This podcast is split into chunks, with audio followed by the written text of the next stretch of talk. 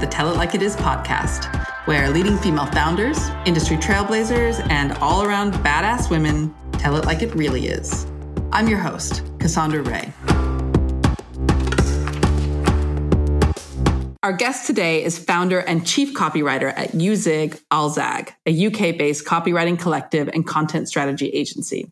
Over the last decade, she's circled the globe, living in London, Sydney, and New York, and is currently based in Bristol, or as she likes to put it, the city that definitely sleeps. In between navigating visa applications and assembling flat pack furniture, she's also earned a global following as a stand up comic, sketch writer, and UCB trained improviser, which she credits for bringing a uniqueness and sense of humor to her content writing. Joining me is the highly talented and hilarious Rachel Amesbury. Hi, Cassandra. Thank you. It was a very uh, nice welcome. Yes, thanks very much. Um, all very earned. kind of. so uh, I want to congratulate you on launching Uzig Alzag. Um, you want to just start by telling a little bit uh, about what you do in your own words? Yeah. Um, so, in a nutshell, uh, we help clients tell their story uh, and encourage readers uh, of their content to take action. Um, so the bulk of our work um, is kind of focused on um, telling that story, building that narrative, um, but also focusing on how to convert readers um, and to you know take steps to find out more about that product or that brand. Um, so that might be uh, through writing blog posts, um, scripts for podcasts, updating their website copy, uh, social media posts, and web, a lot of website stuff. Um, so yeah, that kind of thing. So, what did you think of our script? I think it's great. okay, good. As long as it's Rachel approved. Great. So, I mean, I think, you know, we have to jump into the big topic at the moment. We're recording this um, just towards the middle, beginning middle of May, uh, 2020. So, how has COVID 19 affected your business? I honestly, I'm I'm one of the lucky ones. Um, we've really not been affected, and if anything, it's actually worked in the on the flip for us um, because clients are doubling down on their communication, and now with digital being the only way that they can reach their clients, um, it's meant that the importance of getting their content right, trying new things like video, um, that's kind of that's been their area of focus, which means sadly and great, uh, we've been super busy. Um, so yeah. Hmm. So is there anything that, you know, companies are doing that it's really effective now at cutting through the noise?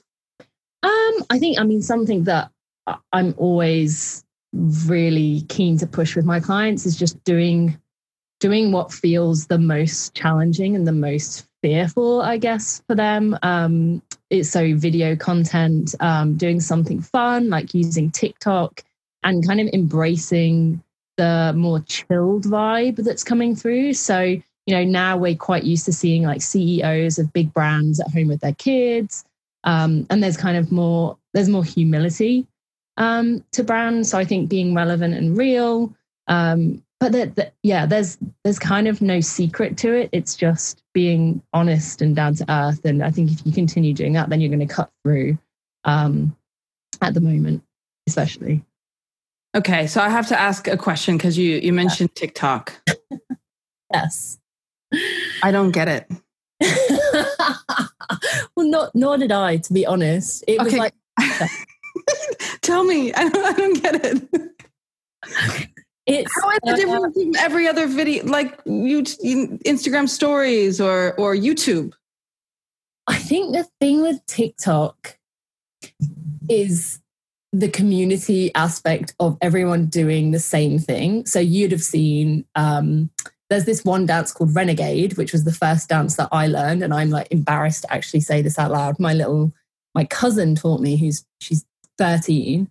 Um, and at first, I was like, what the hell is this? Like, why am I doing this? And then you watch other people doing it and you kind of get addicted to it. And then you see John Cena doing it with his cute three year old. And you're like, okay, that's really cute. Um, but there's some really creative uh, brands that are kind of jumping on it and using it to their advantage. And they're just, it's just fun. I mean, it's really fun. And you can't help but smile. I just end up scrolling through TikTok and laughing my ass off, basically.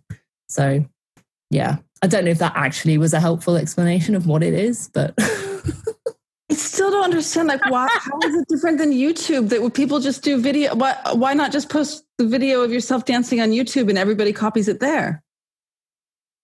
Because I don't know. Actually, that's a really good question. God, I'm really good at this.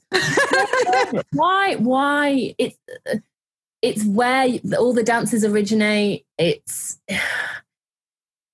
it's a platform for specifically for those things for silly dances and like really short clips i don't know is the answer but i know it's fun you know when you see it yeah yeah well i think that actually leads me to kind of a a good business related question when it comes to this stuff because i feel like you know, content is the new black, and everybody knows they should be on the socials and they should be, um, you know, developing content and putting it out there and putting lots of it out there. And I feel like every single brand I engage with sends me a lot of content, and some of it feels like content for the sake of content, yeah. and other feels like, oh, that's something that would be interesting to me, or or you know, in line with the reasons that I engage with the brand in the first place. I mean, how do you measure the performance of a content? You know, what is what's what what does good look like? That's a really good question, and it's so varied depending on the product um, and the audience that they're they're trying to hit. I think, as a general overarching rule, humor and humility are my kind of benchmarks for any writing or any content that's coming out of a business or brand. Um, and that's those are kind of the two markers that I'll I'll be looking at when we put content out. I think if it's snappy, brief, and relevant to you, to the person receiving it, and it's going to hit. If it isn't, and if it's salesy, then that's bad content. And like you just said, if it if it feels like content for content's sake, like they just feel like they have to churn something out on a weekly basis. And trust me, like I work with people who who do that. Um, but if you're not, if you're not iterating and testing um, your content, then that's bad. like good, good brands and good clients that I work with are constantly looking to see what resonates, what's hitting, what's being clicked through on, like what's actually being picked up. And if it isn't, then they'll change and they'll they'll pivot. So I think yeah, what does good look like? It depends on the audience. So it can be totally different things for, for different brands. I really like the briefer, the better for me. Mm-hmm. I, I really like visuals. I really like video content. And the more kind of, the more that I feel like I'm being let behind the curtain of a brand, the more I'm interested. And I think I, I feel like that's a very common um, approach at the moment is to, and again, that kind of ties into the whole coronavirus, like seeing the CEOs at home. And it's, it's that kind of, again, humility and courage to just be like, hey, this is us. And this is what we do. I think helpful content, uh, if content isn't offering something in some way for free. So, you know, I want to, I want to learn about how to be a better leader. I want to learn how to build trust with my team. You know, tell me how to do it. Don't make me work hard for it. I think those brands, they're doing content well. Hmm. I think it's interesting that you, you know you've mentioned this balance between humility and humor already a couple of times, and it's clear that you personify that in your own personal style. Mm-hmm. Um, and yet, I feel that a lot of women in particular, not only women, of course, yeah. but a lot of women in particular might err a little bit too much on the side of humility um, and be a little bit afraid to have the courage to step into their own strengths and and um, and be confident about them. How do you manage that balance internally? Um, so being so um, you know asking for the asking for the sale kind of thing. Hmm. Yeah. Um, or even just so I mean, not to put you on the spot, but you know, I noticed that um, in my introduction, you know, you said, "Oh, thanks for that," and I said, "All earned," and you said, "Oh, well, some of it." I know. Um, no, don't. Um, yeah, God, it's it is. I think we're going to come on to this, but it is really hard as a woman to own that, to ask for what you want. I mean, it is it is tricky to kind of strike that balance, and I totally hear what you're saying. It's like you don't want to be so humble that you're actually not asking for what you want or mm-hmm. getting your audience to do the thing you want. It's definitely about yeah, being you know having that I was gonna say the B word. Um, balls. You can uh, say the B. Yeah, you can say the B word. Yeah. Um, yeah, you have to have the. Oh God. The cojones. Yes, that's it. That's it. Yeah, no, it is. It is about this, and I, I really actually, this is this is something I really struggle with here in the UK. So when I was in New York, of course, it's all about the confidence. It's all about asking for it. It's about going for the jugular. It's about, hey, we're really awesome as a brand, but we have this thing and you need it because it does this X, Y, and Z. Mm. Whereas in the UK, I find that it really is kind of that like, let's just pussyfoot around a little bit. Let's just kind of be a bit more. And I think having that experience in the US, I'm like, no, you do need to say, I want you to take this action.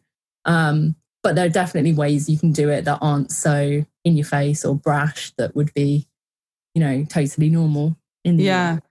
I mean, as somebody who, you know, I've spent many years, obviously I was you know, American, as you can tell from the accent. I grew up in California, but spent yeah.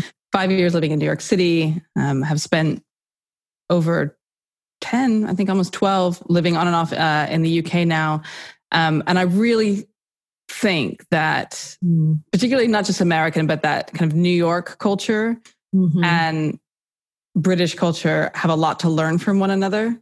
Yeah. Um, you know, and there's this really happy balance between being really confident in what you have to offer and yeah. knowing that that is of value to some people and also having the humility a to know it's not for everybody and b to know yeah. other people can probably do it too and um, uh, and yeah, getting that balance right when you're speaking to an international audience is really important. Yeah, yeah, that that is really interesting too. Um, if you are a global brand, kind of how you how you manage that, whether you have kind of slightly different versions of things, um, and that's that is something I work up with on. Oh God, I can't see work with clients on. Um, yeah, no, it is. It is such an interesting topic because, it, yeah, at the end of the day, you are you are at through content the the sole purpose of content is to invoke a reaction and a um you know a continued experience with your brand. And if if people aren't taking that action then you you know your content really has failed unless the purpose of your content is purely just to flap around in someone's inbox and never get read which because you're not doing it right. Content for content's sake. Yeah. yeah. So, speaking of international audiences, um, you are also a comedian. Mm-hmm. I uh, I know that you have performed and perfected your craft in several different countries around the world. Do mm-hmm. you alter, you know, the, your style at all to different international audiences? Yeah, definitely definitely. I I mean, in in the states, I would say there's almost an expectation for female comics to be more brash, uh, kind of get to the point quicker. Whereas here in the UK, I think, you know, one one time a guy said to me, he's like, nobody wants to hear your period jokes. oh my God. Yeah. I was like, I disagree with you wholeheartedly. I think plenty of people want to hear them. Rachel, um, I want to hear your period jokes. Not now. um, yeah, it's and I think I I I just thought, you know what? Like this is the thing with comedy like it's not it's not for everybody and even no matter who's in your audience like some of it's going to resonate some of it's going to hit some of it isn't. Like you're not always going to get a laugh from every single person sat there but yeah certainly for the uk audience you definitely um definitely get some more blank stares um with some of the material that i would probably get huge belly laughs from uh in the states. So yeah but it's hard because then you don't you don't want to be changing yourself. And this is something that I, I struggle with personally is kind of adapting my personality to be um, big and small which i think as women we do a lot. We shrink mm. ourselves down. Um, that's mm. the whole topic. Um, kind of like dimming your light depending on who you're with um, which is complete bullshit. And yeah we shouldn't have to feel like we we need to do that but we do uh, mm. we know we're doing it or not. Yeah I remember in my, particularly in my 20s, mm-hmm. um, when I was, you know, I, I, think it's wrong to say I was like stressed about whether or not I was going to ever find my, you know, the love of my life. But, um, but I feel as though it, it occupied a lot of my thought, you know? Yeah. Um, and I, and I remember saying over and over again to anybody who would listen, basically that I don't want to have to make my, like, I, I don't want to have to make myself small yeah. to make somebody else feel big. Yeah. And and you know, that's true in our romantic lives, but certainly in our professional lives too. Yeah, definitely. So how many times have you gotten the question, what is it like to be a woman in comedy? yeah. Uh, I mean, it's so cliche now. I mean, why do you think it, it keeps being asked? I mean, I don't, I don't understand why it keeps being asked. Why? What is it like to be a woman in anything? Because people people immediately assume it's harder i think whether they it's conscious or not. He's like wow. Or or my favorite how brave oh my god how brave of you. How brave. You're so brave. I'm like no i fucking shit myself every time i go up on stage. Like i literally am going to do a massive poo before i go up there. But uh, you do it and it's like okay why don't men why don't people say that to men? Why? Yeah what is it like to be a man in comedy? Yeah. I bet it's i bet it's very similar to being a woman in comedy. Yes exactly. It's not it's there's there is no difference. There is no difference. Like men like i know plenty of male comics who are the same you know. Um they shit themselves too. Mm. um yeah. It's by the way i don't know if you know of brene brown. I love brene brown I love Brene Brown too. And Brene Brown would say it is precisely because you shit yourself as you're going on stage that it is brave to go. Yeah. Yeah. Yeah. Exactly. Basically, anything that comes out of that woman's mouth is gold. I, I know. I know. So you are brave. You are brave. Thank you. And yet, as much as it is, you know, comedies, we've said, you know, lots of things are the same. I'm sure same nerves, you know, same mm-hmm. difficulty kind of breaking through. Yeah. But it is still, you know, one of the male dominated industries. Mm-hmm. Um, you know, do you think that the fight's been won? That that you know it's just as hard for a man as it is for a woman, and vice versa, to break it in comedy? Um, I would, I mean, I would say, and I am still fairly green uh, in the whole comedy world, but I would say we're in a much better place. Um, I know for a fact that in my area, the promoters, the promoters tend to be male. There are more female promoters now, um, which is great, and the men that I know are actively trying to recruit more females to fill the spots in their in their open mics uh, and their shows, which is really good. And that that's something that I see a lot. And you know, then there's this whole guys obviously jumping on there going, "Come on, why can't we get spots?" And it's like it's been so hard for us. you've had spots for the last 100 years. Let us in. So there's a yeah, there's definitely a like um really proactive um I'm trying to think of the word. Um, there's a proactivity around getting more female on stages, which is which is great. But no, the the fight has not been won. Like the fight hasn't hasn't been won by a long a long stretch. In terms of your audiences, do you do you find that you know women or men resonate with your material more, or you think it's sort of equally um, enjoyable for all? I personally feel far more confident and comfortable in front of a female audience. Um, I feel that, I mean, that's due to the bulk of my material being very female oriented. Um, so yeah, I, I have a, I, I know we're going to talk about have I bombed and uh, just to give you some insight, I once did a set in front of a completely male audience and mostly also comics. And it was the funniest and worst experience of my life because my material just, there was nothing in it that they found remotely amusing. Like I'm talking not not even a noise in the audience like not just just blank stares and had this been material you had you had used elsewhere to yes Yes, and to absolute uproar, like laughter, not uproar as in anger. That would not that's not what i want. not the effect you're going for. No but yeah like i had i had a whole room like absolutely pissing themselves and then eh, you know two weeks later i do it again and just absolutely and that's really it's really hard because you know there's no there are no metrics there's no hubspot behind my set there's no there's no google analytics where i can go and go okay well they clicked through it on that joke. Like it's really all we're all we rely on as comics is is a laugh like that's how you know to to you know change your set and iterate and double down on on certain jokes so when an audience doesn't laugh at anything like it's not it's not that personally i didn't find it that it wasn't embarrassing. It was actually just really funny because I, I actually could kind of work that into the set as well. Like, wow, um, this is this is uh, going well. We have a room of mutes. Um, blah blah blah. Um, I'm pretty sure I didn't even have the cojones to say that at the time.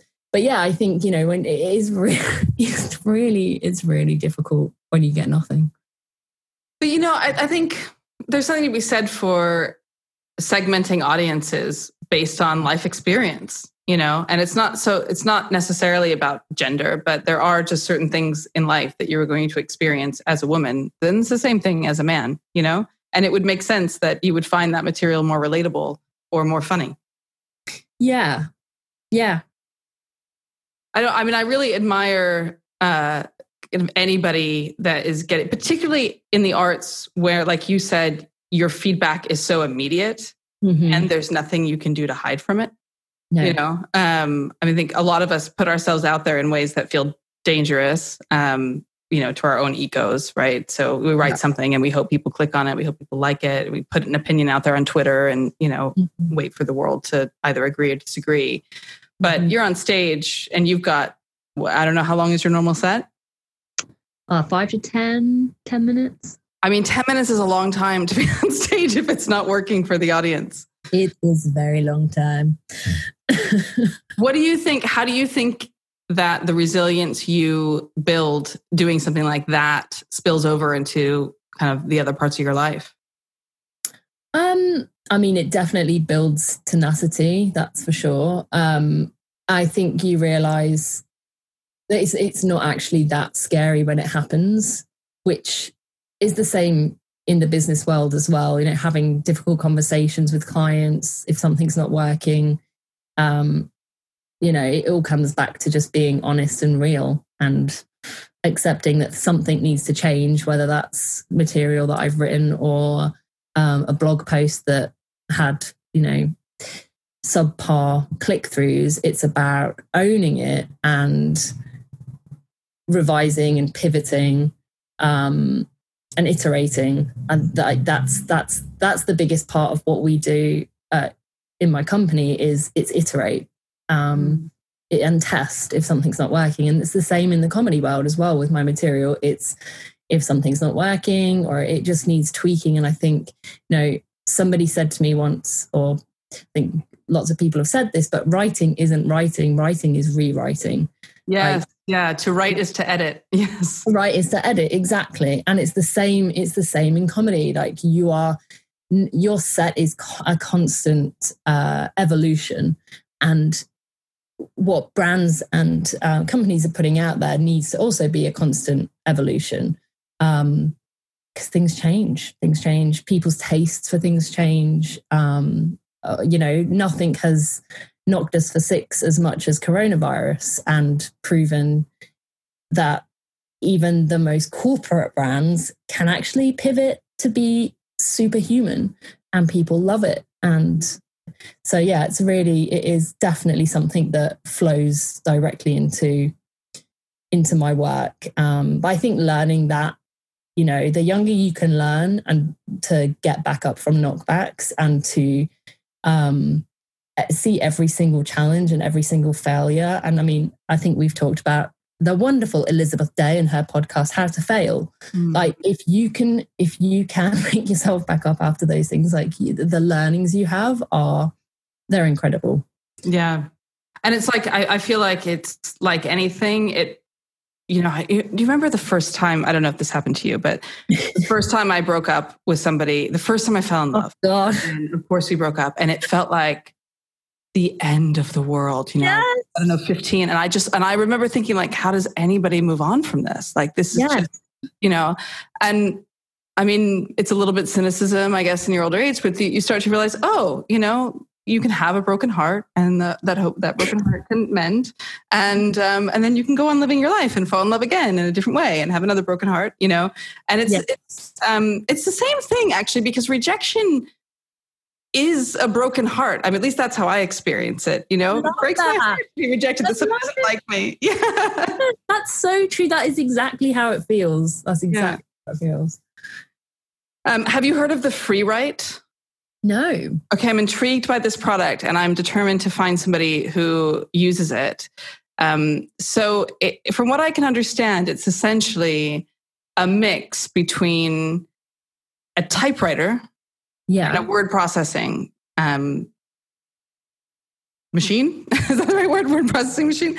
Uh, so, all you can do on it is type, even though it is connected to Wi Fi. So, you can back up your work on the cloud and right. send it to yourself. And you can't, I don't know if it's that you can't go back and erase or it's very, very difficult. They make it very difficult to go back and erase because the whole idea, it's just for writers. And the idea is you need to type on something that is tactile because we all know as much as we love Apple, their keyboards are increasingly more and more shit. Yeah. Because um, there's no like tactile feel when you touch a button. And um, so they have these tactile buttons and you all you can do is just write and you can't correct your work. So it's just free flow writing for first drafts. Um i know. I'm, I'm looking at this right now. This is inc- incredible. Is it i mean it's kind of incredible right it's kind of incredible. I really want to try it. The price point's a little high to try it and, you know, not like it. But um, but I'm just I really want to find somebody who's actually had firsthand experience, you know, yeah. you know, has this has a change. Because I find it very, very difficult. As much as I know that to write is to edit, and the most important thing is to get a first draft down. Mm-hmm. I find it very difficult to not correct as I go and not, you know, I'll do three sentences and then I'll want to tweak, you know, words in those sentences, which is so stupid mm-hmm. because, you know, you need to get a full piece down. Maybe if it's not full novel, but you need to get a chunk down um, in order to kind of have a bird's eye view to see what needs to be moved around and things. But yeah, yeah, I read um, one of the first books I read. Or not first, I've read many books. Um, I only started reading just a couple of weeks ago. Um, I read a great book by HBR, um, who produced the most amazing books about all sorts of topics. Um, but it was, I'm trying to look around my room to see if I can find it.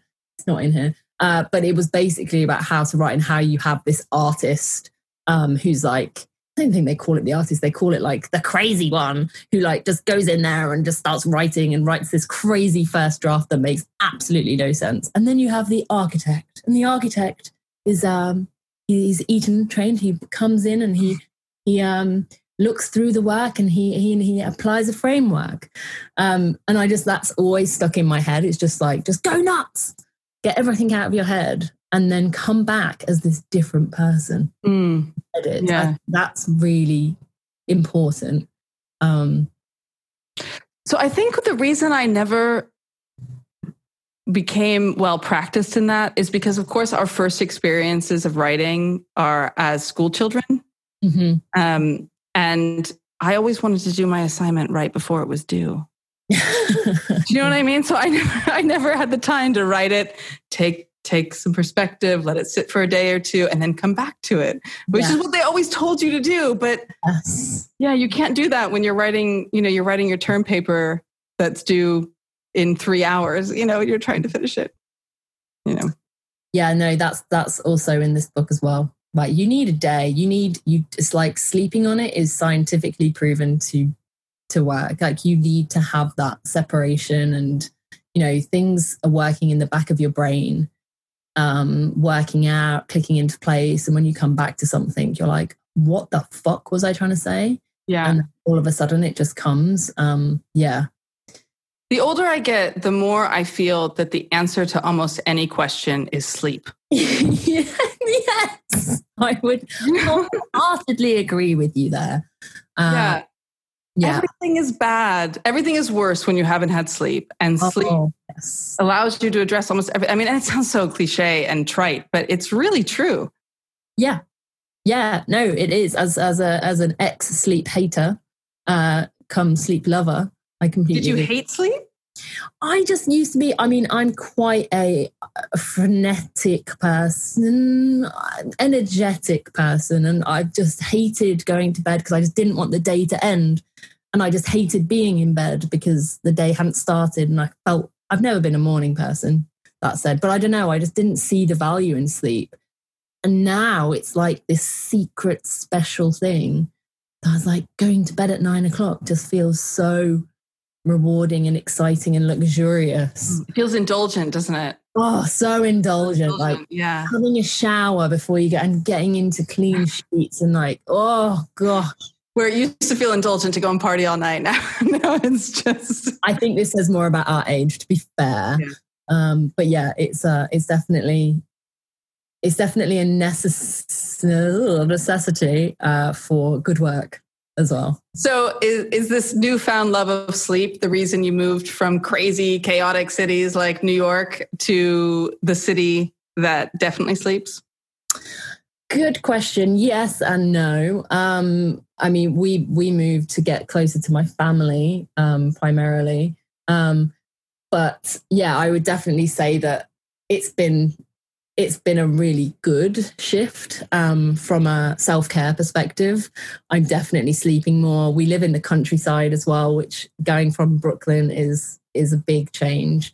And at first, it was a horrible change. Um, in terms of we liked convenience and now we don't even have a coffee shop near us. Um, no coffee shop. I mean, well, we're all living like that now, but yeah, it's really like you have to drive to get to places. Like we live in a village where there is no, there's nothing. There is there's just nothing here. There's not even a shop. So if you want anything, you make it in the kitchen or you you drive, and that's really the kind of weirdest change. And also like walking around Brooklyn, like just going to places, like especially from a comedy perspective, like in bars and restaurants and just popping out, like that's really, really hard to wrap your head around. But then obviously being able to see families, lovely. And um yeah, it has its they, they both have their pros and cons. My career relies on serendipity a lot of times. And it's hard, you know, I have to engineer that serendipity by going to lots of things and meeting lots of people and mm-hmm. uh, seeing where the contacts are. So, how do you? I mean, yours is a business as well that would rely on new contacts, new relationships, both in terms of you know you zig all zag and also your comedy career. Mm-hmm. Um, how do you engineer serendipity from the country?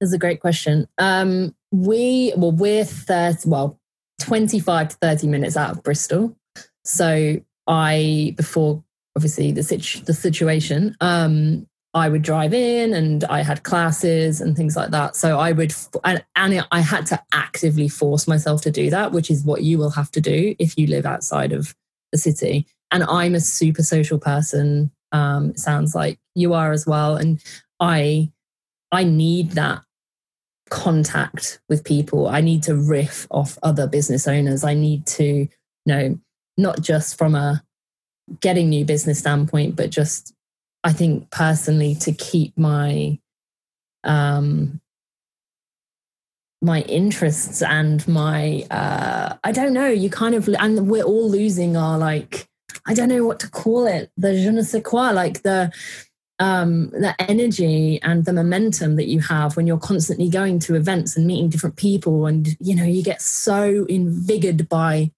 meeting someone who's just set up their own company and they're really t- looking to tell their brand story and they really need somebody, and that's so. Like you said, it's serendipity and it's happenstance. It's like it only happens if you're there.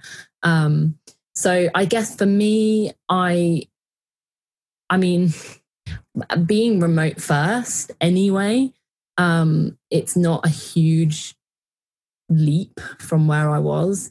Um, but I'm definitely like relying on lots of Facebook groups, like there's freelancing females, um, which is fantastic, and just really tapping into those freelance kind of networks and those early founder networks and small business networks, which there's loads on LinkedIn um, and just trying to be as proactive as I possibly can um, to make sure I'm still connecting um, from a business and from a personal standpoint. So I'm not just going absolutely mad. Mm. but I mean, it occurs to me that we're, you know, all in this situation now, of course, with the with coronavirus. So um, we're all having to think about, you know, our own personal, whether it's, it's what we need socially, but also our professional development yeah in, in isolation you know and so having to think more creatively about about how we reach out i mean are there any particular communities or um, platforms that you you know maybe the two or three that you think are especially good? Um i mean i've mentioned it already but freelancing females is a group um where kind of as i was deciding to pivot from working full time and starting the business i was kind of hanging around like a little uh, weirdo in the background. Mm. Um, and I've made, I've, I've hired people through there. I've met a lot of great people. I've got clients through there. So that's kind of one, one network. Um, I've been using Masterclass. I've been using Masterclass. Oh, snap. But I didn't. I haven't been using the community aspect. Is there a community aspect? I know. I don't know. I haven't either. We should look into that. Oh, okay. All right. I thought that's what you. Okay. okay. But no. yes, I, I, watched David Sedaris's masterclass just recently. Oh, did you? Yeah. I, that's, on my, that's on my backlist. Yeah, I'm, I'm a fan. I'm a huge fan. Okay, I need to watch it. Yeah, I'm a massive. I mean, I love his sister Amy. She's one of my favorite comedians. So, um, yeah. yeah. Oh, interesting. Yeah, and then other communities. I mean, there's there are local communities down here in Bristol um, that I'm part of. Um, I'm trying to think. What else have you watched on? Let's just back up. What, what else have you watched on Masterclass recently? Oh my God, I watched Christina Aguilera. Did she teach you how to sing? Did she teach you how to sing? Yeah, she's so well. Yeah, it's quite.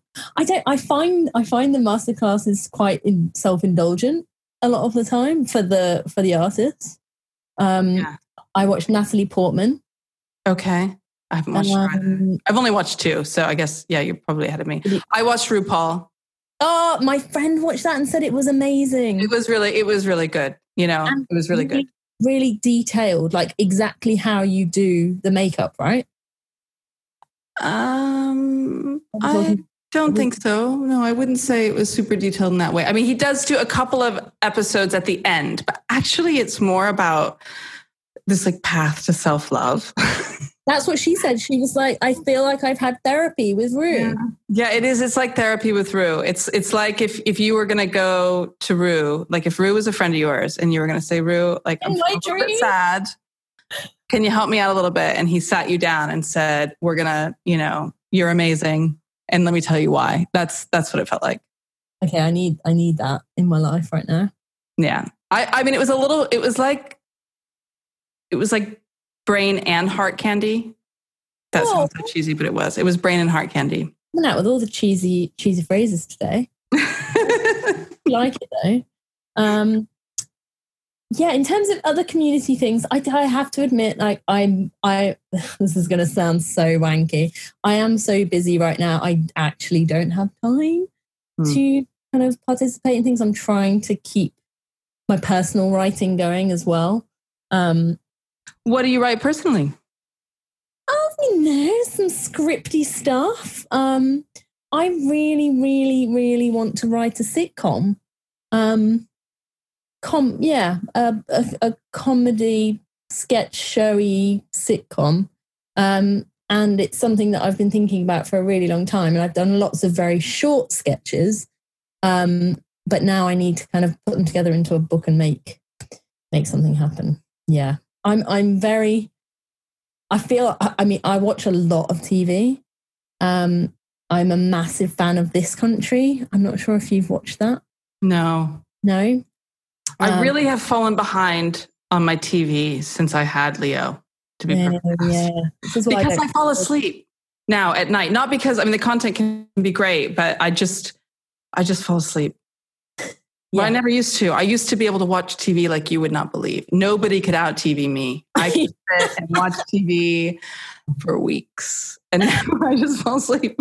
Yeah, I mean, and as we know, sleep is sleep is gold. So yeah. you know, I won't hold I feel it. that one day I will catch up on all of the things I've missed on Netflix and, you know, all the rest. It's there's just so there's so much good TV, and I feel like they've released loads of other TV shows because of obviously coronavirus. Um, there's a bunch that we've watched recently. I mean, Normal People on the BBC that's got a lot of buzz. You should watch that. Okay. That's that's serious. Um, there's a great TV show with two Irish um, two Irish comedians. I can never remember what it's called, but it is honestly what I what I love and what I aspire to be eventually is a writer that can just take mundane daily situations and just make them into the most beautiful uh, like eye-wateringly sad and moving moments while still keeping retaining the comedy I really explained that badly. Basically, I think you explained that perfectly. You okay? Yeah, good. I really think you explained that perfectly. But but feel free to explain it again if you feel like you you didn't. For the listeners who didn't understand, I just I love I love it. I mean, it's kind of like the royal family, um, and I guess The Office. But when you just take something so bloody boring and can make it into something so beautiful, like I actually I, I cry at these shows sometimes. I'm like, how the fuck these writers are so talented. I just want to go and say mm. to them, like, I don't know how you did that, but you made it's kind of like Ricky Gervais in Afterlife. Like they have yeah. the most insane ability to make something out of nothing or just to pull on a thread and you know and again this comes back to humility and humanity and it's real and authentic and genuine and honest but i have noticed kind of speaking of um you know kind of networks of, of women or, or just women in general that you i've referenced a couple of networks online and otherwise that you are a part of that you know are focused on women. So you know i know that you you mentioned um, female freelancers. Um, i think we actually got connected by a friend who was in a, a another yeah. um, female group on facebook. Um, and i know that you're a member of funny women Yes. Um, yeah, community that's also dedicated to supporting female comedians. So, what do you, what value do you think women um, get in having these networks of other women specifically? Oh my gosh, so much. Um, I mean, just from a validation standpoint, that you're, you know, you can do whatever you want to do, basically. Like funny women, for example, like there's chapters all across the country chapter sounds like a religious cult or a pyramid scheme. I mean, like that's what they call them. Um, but they're so they're like some of the most warm, funniest, caring, and supportive women that I've ever met who will absolutely back you, help you, uh, lift you up, just support you in what you want to achieve. And I think that's the same for any of these groups. It's it's kind of finding like-minded people who um who kind of just do anything for you really and just connect you with whatever you're trying to achieve. And it's those connections that you know will get you to to wherever you're where you're going.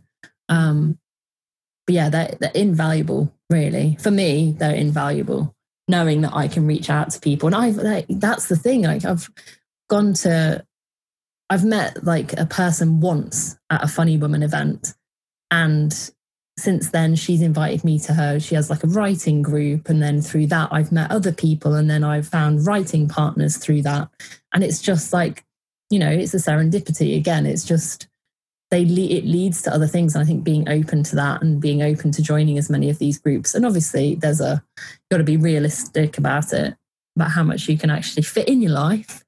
Um, but they are super valuable. And do you think that there's you know a particular added value to being in groups that are you know groups of women, or do you think that's you know because there's there's obviously a debate that that's maybe a bit overplayed, and actually what what women should do, what anybody should do, is be in you know, groups about the work, for example, instead of instead of the those that are gender based. Yeah, um, yeah, I, I do think that it's really it's a real hard one. I mean, funny women have have believe have opened up to men as well, or anyone identifying as whatever they are identifying as. They're they're kind of like you know you can you can be part of this, but I think I don't know. There's so much to be learned. It's difficult, isn't it? But then there's some instances where, yes, you do need to be surrounded by females. You know, obviously, um, there are there are so many times when I just want a female audience to talk to me and validate something, or if I'm talking about an experience I've had of sexism, or um, I I would prefer to kind of spitball with a female with a female group. But then I don't. But then it's hard because you know I, I you know my husband he gives me so much amazing advice, and I would hate to not have that in my life or hate to limit myself. So I think they have a place. I think they have a place. But yeah, I think I feel like right now it feels weird and a bit icky when we're like boss women and uh, female entrepreneurs or whatever you call them. It just it doesn't sit well with me. I don't think we need to I don't know. Mm. Yeah. Yeah, I mean, I, I think it's a live, complicated, you know, subject that we should we should have a nuanced conversation about, or or at least nuanced thoughts about. You know, um, I mean, I'm I find real value in learning from other people who, like I said before, have had similar life experiences to me you know yeah. so i can see myself in them and understand from their mistakes and learn from their successes and um and there's just no getting away from the fact that i am a woman so for yeah. me i have there's value in in for me in talking to and learning from and being with you know groups of women but that's mm-hmm. not the only group i find valuable to be in exactly but i would find but I would find my life, you know, I think uh, would be lacking if if I didn't have those networks too of women and just women to to like you said spitball off of sometimes just as much as I would some of my other networks that are are diverse in other ways. Yeah. Yeah. yeah. So on that note, switching uh, switching gears a little bit here, um, I want to end on a few quick-ish fire questions. Uh, there's no there's no hurry with these if they're if uh, if you want to expand, um, but I like to call this the the Tilly round um, or standing on the shoulder of giants. So. Um, these are kind of questions that I feel like we often talk about with our friends, but not so much on a, a public sphere. And I think people would, you know, all value from from hearing the answers from other women. So let's jump in. Okay. What's one lesson you learned the hard way? Ooh, don't talk shit about people behind their back. Oh, that's such a good one. such a good one. You must tell me how you learned that the hard way. Oh my gosh, in uh in a few different ways, really badly. Um oh my gosh. I so one time I I told my husband that I didn't like my boss and I was quite verbal. This is when we just got together actually. And he went up to this boss at a party and said to her, drunk obviously, I can't believe Rachel doesn't like you. this is a very like comic and over the top example.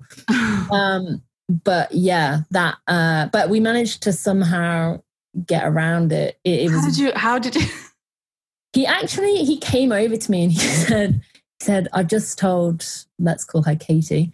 I've just told Katie that you you didn't like you don't like her by accident oh, he said, I can't believe it was basically, I think he didn't realize that she was my boss or something like that. Anyway, uh, we managed to like wiggle out of it, but that was that was uh, that was bad. But also just it always gets back to people. They will find out one way or another, and then you are going to have to have a really awkward conversation mm. with somebody. And there's just no need for it. If you have, I think, if you have an issue with somebody that is driving you to talk about them behind their back, just check in with yourself. Like I do it. I sometimes start to talk shit, and then I'm like, Rachel, this means you have something to address with that person, and you need to be adult enough and have brave the, enough sometimes. brave enough. Yeah because sometimes it is it is awkward and scary but this is part of being a business owner. This is part of being a human and you just have to you just have to, to talk, talk to them about it. And you know what? It always it always goes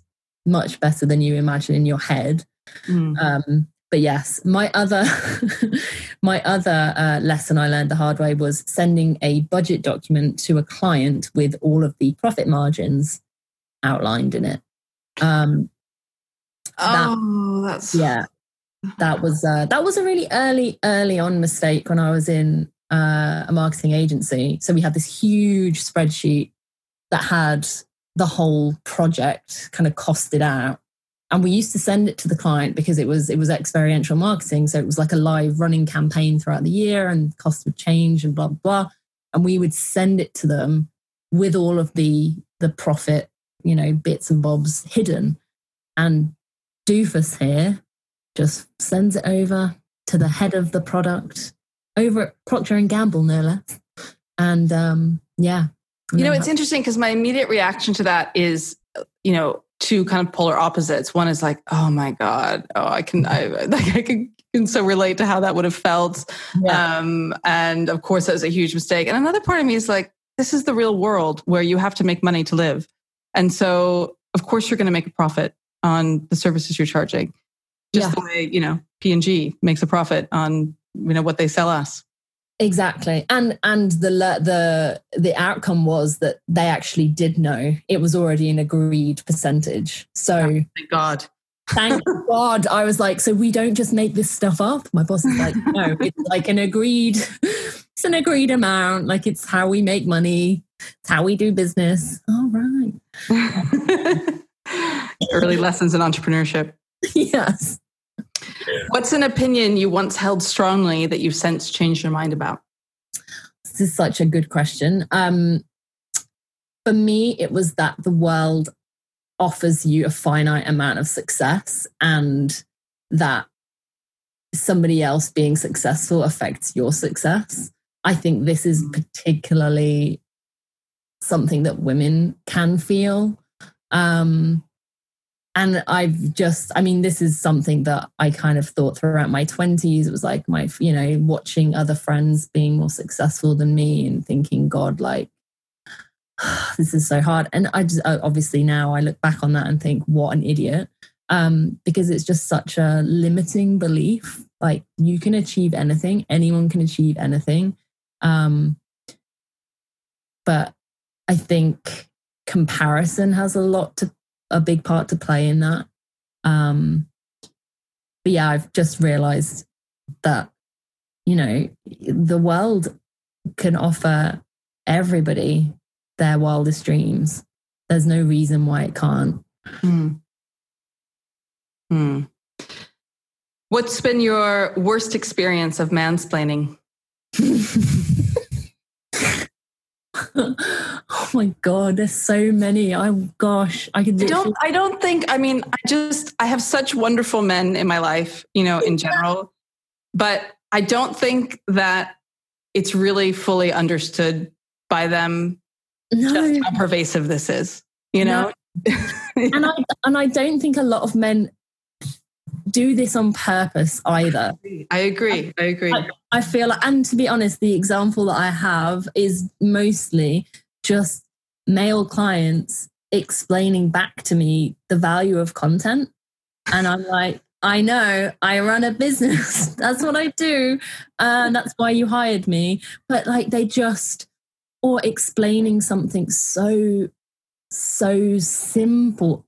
I, I, it's just, it's infuriating. And no matter how many times you say, I, understand what the value of this is because my entire life is based around it. But you how I make my livelihood. I've been doing it for a really long time now. Um, yeah. yeah, I think that's that's kind of it. But I feel like it's you know it is like you said, it's pervasive and it's. I don't think it's done in a malicious way often. Mm. Um, but yeah, God, please stop, please. Have you ever had a Me Too moment? Yes, I have had a few actually. Uh, sadly, um, and most most of them, I would say, in my early career when I just wasn't strong enough and I didn't really know how to handle them. I worked in a really big media agency um, with lots of different agencies, and there was so much, so much stuff going down, and um, yeah, I kind of don't really want to go into it in a lot of detail, but there was there are definitely situations um, at parties uh, that I would have handled a lot differently now. I would handle. Um, yeah. So you know, I just this is not this is not a Rachel therapy session. So, but but I do just want to offer a little bit of a reaction. Um, yeah, I'm fairly new at this podcast, but not new at talking with you know my friends and other women about uh, you know stuff that a lot of people don't talk about, things like the Our Me Too moments. And um, I've noticed this pattern, this trend that mm-hmm. when I ask that question, the answers I get back almost inevitably involve I would have done things differently. I would have handled things differently, you know, if I had this to over again. and it's striking to me that even you know at a later stage in our life when we're more reflective and more mature our uh, oftentimes our natural instinct can still be i still did something wrong. Yeah. And i do and i do really feel like i was complicit. Like that's how i feel mm. um, but now i know that that person was 50 years old and i was 23 mm. And then I think, come on, think about it. You didn't really have a choice in that situation. Um, but yeah, it, there is this real like shame and just it's hard to process it. It's hard for me to even process it now and just think like, why did it happen? what why did you let it happen? Like i'm even mad at myself and i realize that that's kind of part of the kind of the issue is the blame like mm. internally. Like you did it. You want you wanted it. Like that's how i feel. God isn't that awful? It's horrible. it's awful. It just you know it just is. And i feel like i feel like a lot of women feel that way you know and i wonder you know, the truth is, I, this is such a complicated issue, and it's like eh, we're like walking around, you know, minds here, waiting for one to explode. I'm sure because it's so delicate and so nuanced. But you know, at 20, you are an official, officially an adult. You you do have agency, you know, and yet there are power dynamics at play when somebody is senior to you. And what I what I feel like is, and this is going to be gross generality, and I'm you know very happy to entertain um, examples that are run contrary to this. But my own experience has been when men have made some bad choices, mm-hmm. um, some self-destructive choices at some, sometimes, or just you know, really fucked up when they were young, a lot of times, not always, but a lot of times, the internal story they have about that, or at least the one that they they say uh, to other people, is, "Well, you know, I was young and I made some stupid mistakes when I was young, and now I'm older and I make better mistakes, uh, make better choices." Yeah. Um, and still, you know, that person was kind of a dick to take advantage of me. You know, yeah, I should, yeah, I should have known better at 20 to not get that credit card, you know, but I did. And you know what? That bank really shouldn't have given it to me. Um, and, and those two things could be also true. You could, you know, make better decisions when you're older. And also it, the other person, the other party should have also made a better decision too, you know, or mm-hmm. treated you better, whatever it might be. Right. Those yeah. can be true. And I think we need to have some compassion for ourselves for you know not being wise and perfect at x age as well yeah yeah and yeah i mean it's kind of a classic wanting to get ahead wanting to like be seen all of those things that are like consistent across wherever this is happening. Like mm. the story the story is my story is the same is exactly the same. Mm. It's, but you know what? And it's okay to want to get ahead and be seen too. I mean that ambition is also okay. Yeah. Yeah. Yeah. And then you just think well i just it played out in the wrong way. Yeah. Yeah. How old are you now rachel? 36 36 so if you could go back to your 26 year old self and tell her anything, what would it be? Oh, gosh, so much. where, where, do I start? Sit down. 30 seconds with your 26 year old self. Yeah. Uh, I think the main thing is not to dilute your personality and not to not to dilute your weirdness and your quirks for anyone mm. because that is what will get you hired and that is what people will love about you. Mm. Um, but then also, I would tell her to kick people in the testicles if they are taking advantage as well. that would probably be one. Mm-hmm. Um, Wise advice. Last one here. What are you really fucking good at? I want to say so many things. Um, say so many things. Hey, so yeah. things. I would say the number one thing I'm great at is making people feel good about themselves um, and just bringing positivity to everything I do. Like that is what I do. And I'm really fucking good at that. Like making people happy, but not in like a weird way, like in a, I don't know, just bringing happiness. That sounds so cheesy. Well, I have the feeling that we could talk for another three hours if we had another three hours to talk. Um, but I want to be conscious of your time. Thank you so much for spending a little bit of it here with us. Um, before I let you go, um, any final requests of the listeners? Anything you'd like them to know? Um, gosh, just um, keep it real that sounds so lame but just just be real with yourself be real with what you're doing. Um just yeah be truthful be truthful. Bring and where can people um where can people reach you if they want to uh, rachel at uzigalzag.com awesome. And the socials uh, socials are uzigalzag.com um, and you can find me on Facebook and LinkedIn if you Google you Zig Zag. Awesome. Thank you so much for your time. Thank you. It's Have a great fun. weekend. Yeah, you too. I hope you enjoyed chatting with Rachel as much as I did. If you want to hear more women tell it like it is, please subscribe on Spotify, Apple, or wherever you get your podcast fix. You should also check out the show notes for more info on Uzig Alzag and to sign up for our mailing list so you never miss an update. If you've got a story and you want to tell it like it is, I'd love to hear from you. Do get in touch with me over at soapbox.work.